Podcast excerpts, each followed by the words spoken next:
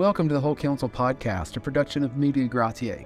We're very happy to have this platform where we can spend a great deal of time working through experiential Christianity in weekly installments. While this podcast is an important part of the work we do, it's only a fraction of the material we create. Media Gratiae has also produced feature length documentaries and multi week studies for churches, small groups, and families. We spent the last few episodes of this podcast sharing a few of those with you, and this week we want to present you with our latest study a seven week study on the book of Judges, taught by Dr. John Snyder. We pray this first session, approaching Judges alongside Joshua, is a blessing to you and whets your appetite to go through the entire Judges study. For this week only, you can purchase the study for 15% off if you click the link in the description below.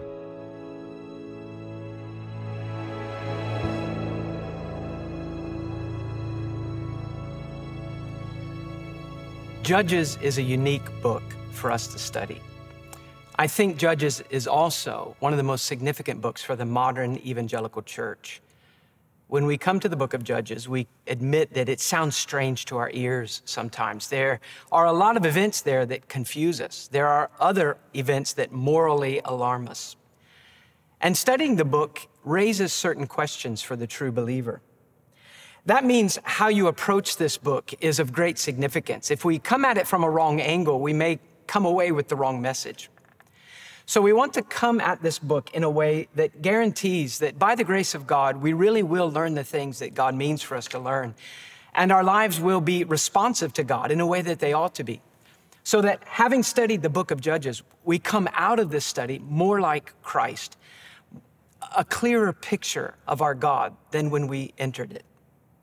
Today, as an introduction, we're really only going to be able to do two things. First, I want to mention an overarching statement that we find in this book. It shows up twice. And this statement really explains the whole book from a human perspective.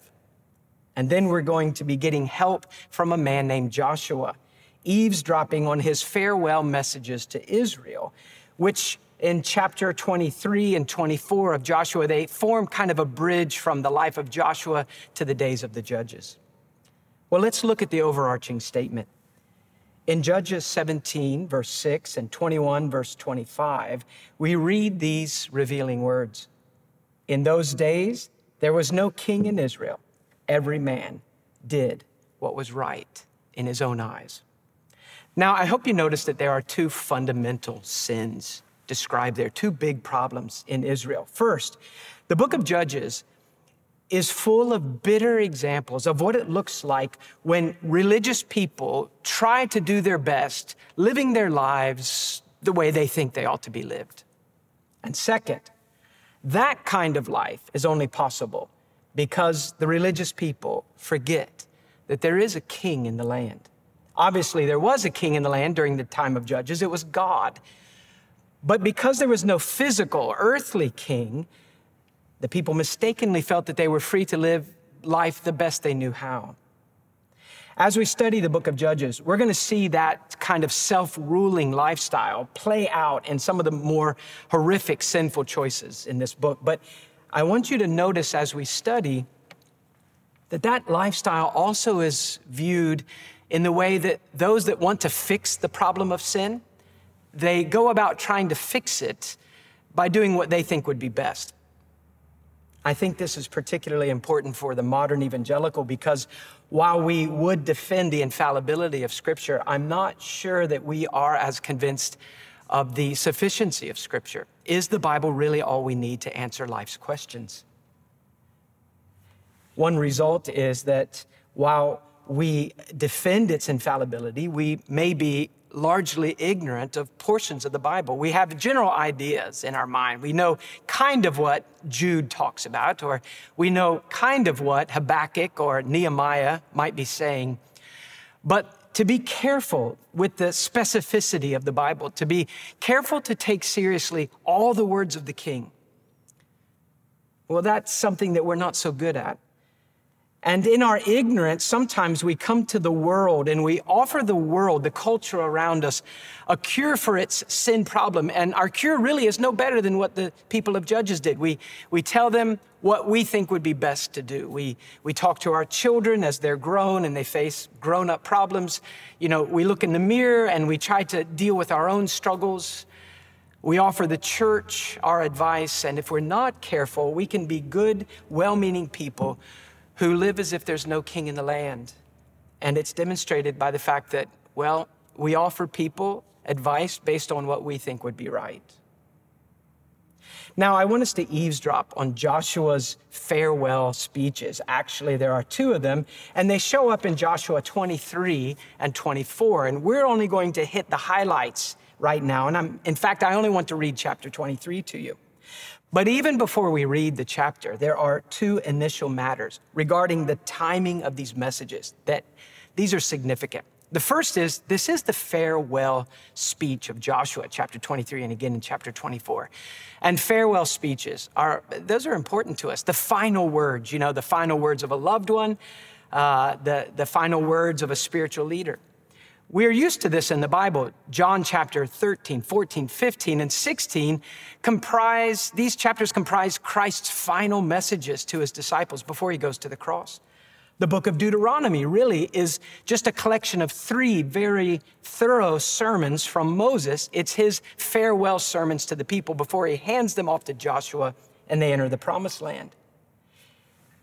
In chapter 23 and 24 of Joshua, Joshua is now 110 years old and he is about to die and he's passing the torch. And so the things that he says are significant. But another thing about the timing is that these are words that are spoken to people at a time where there's a, there, there are new temptations they're facing, but it's easy not to notice them. So these words are custom designed for people who have become comfortable in their religion, who have become satisfied. And the enemy will use that as an open door if they're not careful. Just compare Joshua 23 and 24 with Deuteronomy. In Deuteronomy, those three long sermons are preached, and imagine that you're listening there with your family. And uh, if you're a man in the family, Moses finishes the final talk, and basically, Moses is going to be taken by God up onto a mountain where he can see the promised land, and then he's going to die. He's not going to go with you. Joshua is going to lead you. At the end of the third sermon, you say to your wife and children, Go back to the tent and you go get your armor and you enlist in the army. And what follows then is month after month, year after year of life and death crisis moments and conflict and war, and how significant every hour must have felt. They were living out what God had promised four centuries earlier to Abraham. This was God fulfilling his promises. Every day was significant. Now compare that to Joshua. Short, two short talks, just really reminders. Chapter 23, 24, you're there with your wife and children, but you're not living in a tent now. You're living in a home that you've been in for 25 years eh, on a farm that you didn't plant, uh, olive groves and vineyards and cities that you didn't build and you've become happy living in these blessings that come from belonging to God and Him being faithful. And you hear Joshua, and he gives his final speeches. And instead of going to war, you just go home. You feed the kids, put them in bed, you and your wife go to sleep, and you wake up tomorrow morning and go to work, and everything is so ordinary. And it is easy to forget the extraordinary spiritual significance of ordinary days. So again, I think for a Christian, there's, there's a, a big lesson for us here. It's been 31 years since God saved me. But I can look back at age 20 and I can remember those days where every day was like a crisis. You know, God stripping away from me all my false hope and every excuse just knocked down. God chasing me from one hiding place to the next until He cornered me. And when I felt that He had come to destroy me, instead He shows me, He opens my eyes to the cross. And you realize it's the love of God that's pursued you. And you just throw it all at His feet and you say to Him, You can have everything that I know of me. And with both hands, you grab hold of Christ and you say, And I take everything I understand of you.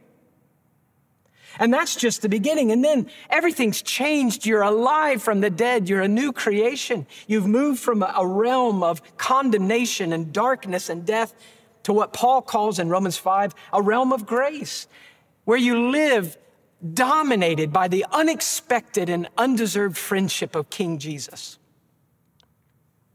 in those early days, everything is significant. It's like every promise in the gospel. For the first time in your life, you're seeing it be, be fulfilled. You're tasting of the kindness of God. But that was 31 years ago for me. I don't know how long ago it was for you. But it hasn't been long enough that you've become accustomed to living in the realm of grace and you've become comfortable. The problem with Israel was that she was still on a battlefield, even though by and large, the nations around her were conquered and they'd moved into the land. For 25 years, they've been possessing the land that God promised, but they were still living in a war zone. The battlefield shifted from acres of property and territories to the heart and to the thoughts of God's people. Judges is a sad picture of how the enemy conquered the hearts, seduced the hearts of God's people after they conquered the land. Well, with these things in mind, that the significance of the timing for them and for us, let me pull out just a few key themes from chapter 23 and 24. Joshua writes in chapter 23 Now it came about after many days when the Lord had given rest to Israel from all their enemies on every side. And Joshua was old advanced in years that Joshua called for all Israel, for their elders and their heads and their judges and their officers, and said to them, I am old, advanced in years, and you have seen all that the Lord your God has done to all these nations because of you. For the Lord your God is he who has been fighting for you. See, I have apportioned to you these nations, which remain as an inheritance for your tribes with all the nations which I have cut off, from the Jordan even to the great sea, toward the setting of the sun.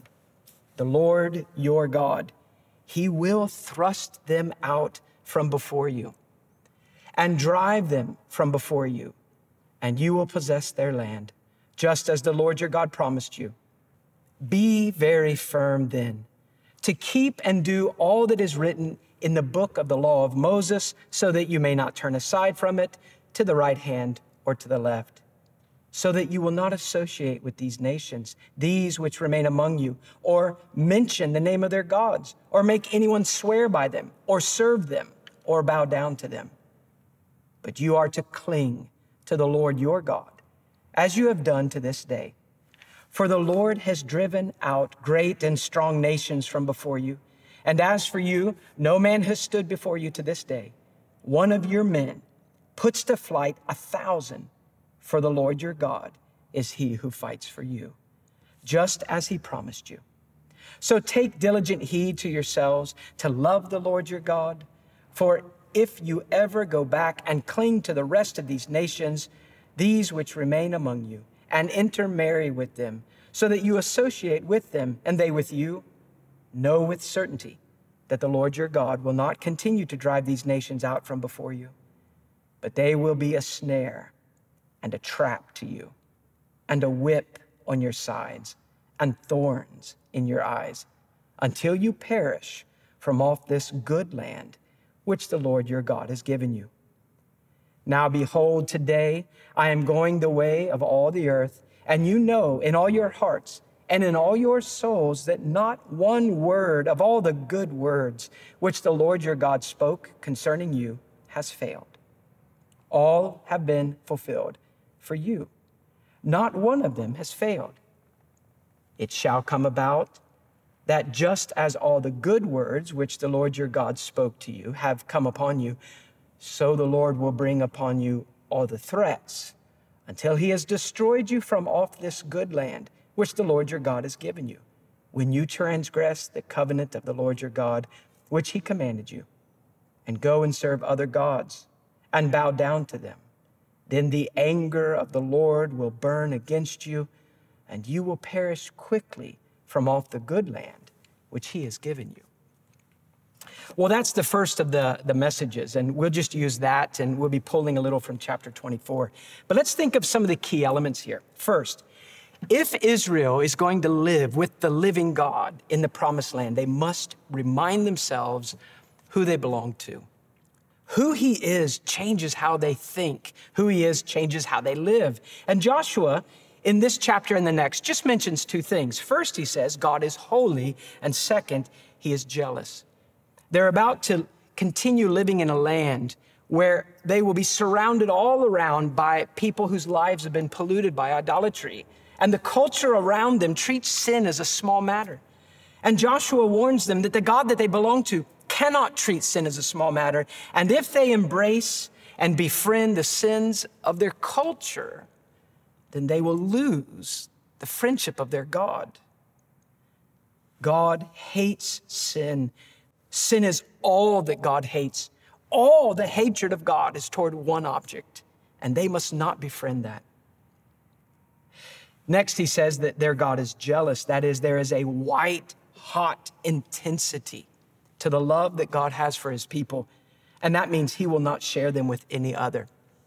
Now, in chapter 24, Joshua says to them that he and his family are going to serve the Lord, and they will have to choose who they're going to serve as they go back to their homes. And immediately, the entire nation says, We will serve the Lord as well. And Joshua says to them, No, you won't be able to do this because God is holy and jealous. And the people affirm and say, No, but we will serve the Lord. And in Joshua 24, verse 21, we read this passage. Joshua said to the people, You are witnesses against yourselves that you have chosen for yourselves the Lord to serve him. And they said, We are witnesses. Now, therefore, put away the foreign gods which are in your midst and incline your hearts to the Lord, the God of Israel. That's a shocking passage. 40 years they've been out of Egypt. 25 more years they've been in the promised land. 65 years since Egyptian life, and they still have idols in their homes. They're standing there with Joshua saying, We will serve the Lord. And when he warns them that God is jealous, they say, We will still serve the Lord.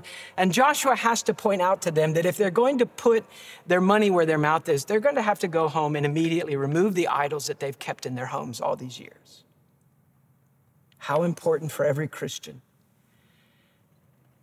Remind yourself of the God that you belong to, of his, the perfections of his character. He is still holy. He is still jealous. He still doesn't share.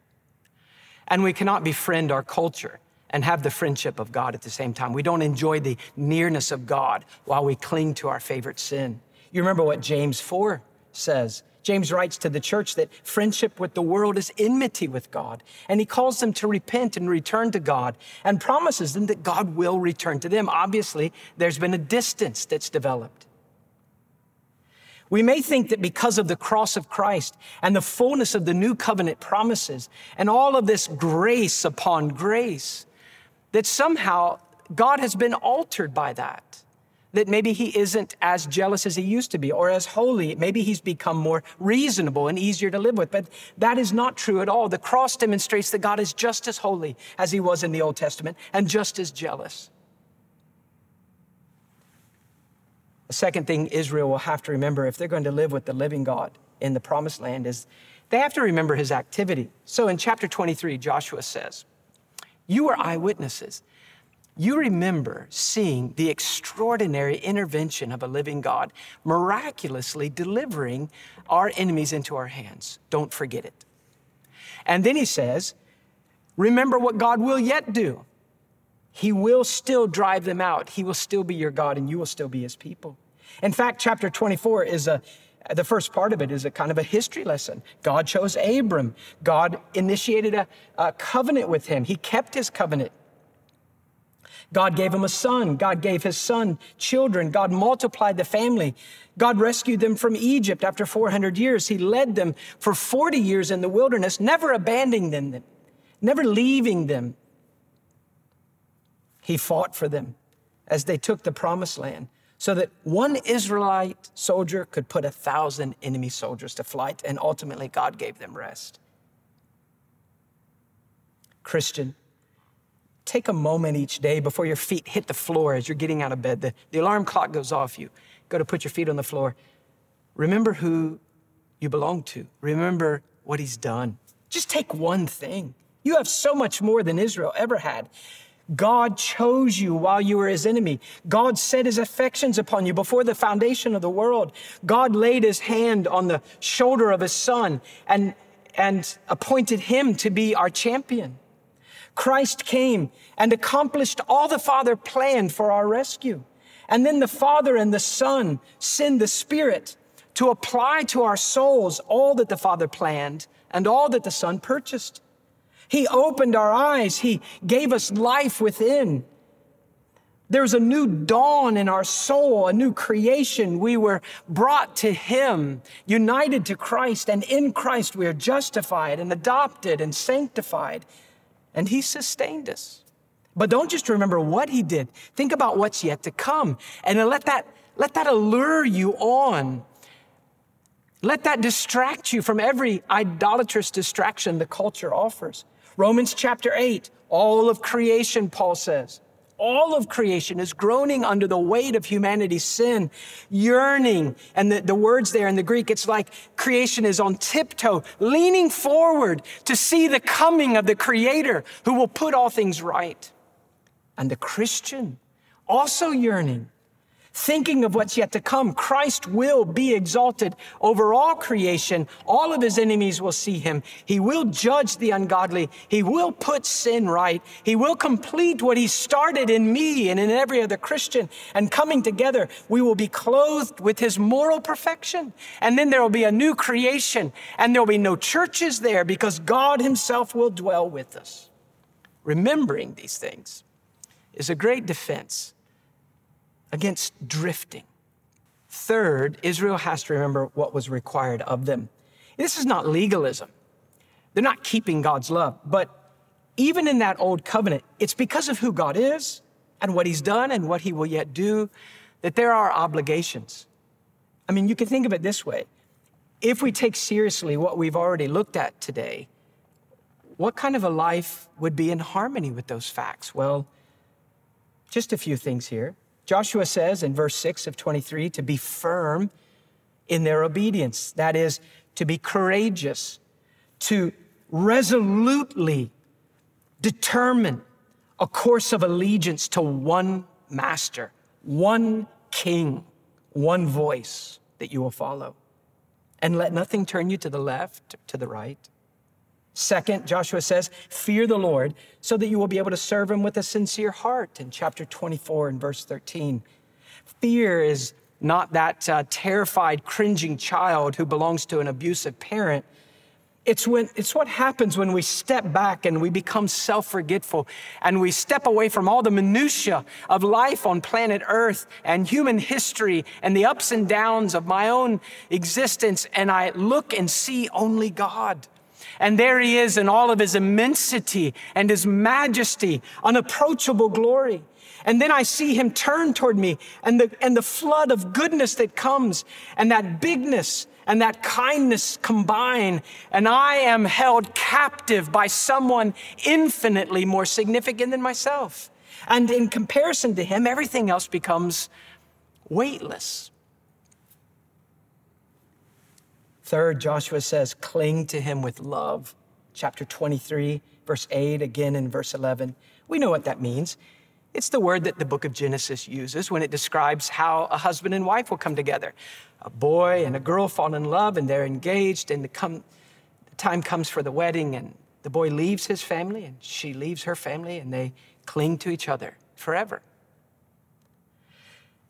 We could say it in modern vernacular Israel, if you're going to live with a living God in a land that He's provided for you, and you're not going to drift into idolatry, you're going to have to be spiritually clingy.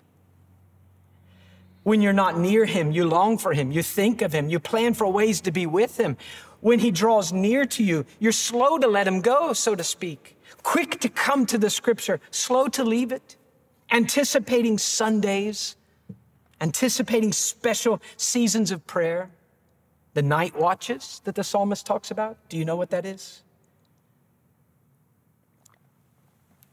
For every believer living in a realm of grace, the only way to keep from drifting and the only way to keep enjoying the sweet fullness of the new covenant privileges that Christ has purchased for us is that we too, remembering who we belong to and what He's done and what He's going to do, we firmly set our determination to have an allegiance for one King, to be filled with a reverential awe as we see His majesty and goodness, and to cling to Him in love, so that we become like Count von Zinzendorf. Zinzendorf was a nobleman, wealthy, but he's best known in the 18th century for leading a group called the Moravians. Zinzendorf said this I have one passion, it is He. What a wonderful goal for us to plead with the Lord that He would give us that kind of a statement, that that would be able to be written over every area of our life as we move through Judges. I want to have one passion, one love. I want to be clingy. And my passion is Christ. Will you plead with the Lord that as you start to study of Judges this week, that God would do everything needed to open your eyes to these realities so that you would take carefully what He says and you wouldn't carelessly drift in a time of the Christian life when it's easy to forget how extraordinary the ordinary days really are. Well, may God help all of us.